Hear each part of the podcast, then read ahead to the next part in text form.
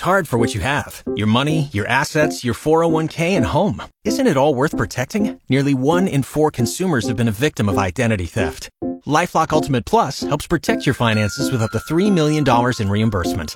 LifeLock alerts you to identity threats you might miss. And if your identity is stolen, your dedicated US-based restoration specialist will work to fix it. Let LifeLock help protect what you've worked so hard for. Save 25% off your first year on LifeLock Ultimate Plus at LifeLock.com slash aware. Terms apply.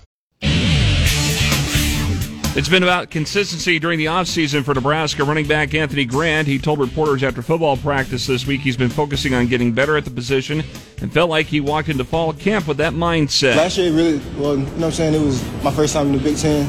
It was really eye opening to me. Uh, you know what I'm saying? And just really, really just getting that look that look and stuff like that. Grant said he gained seven pounds in the offseason, too. The Huskers are less than two weeks away from kickoff on August 31st in Minnesota. They're back at practice later today.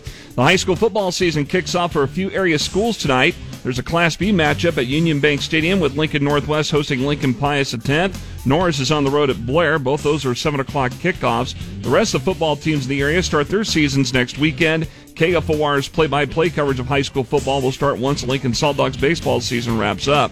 Meanwhile, the Salt Dogs fell short of getting a win at Fargo Moorhead Thursday afternoon, falling 4 to 3 in 11 innings.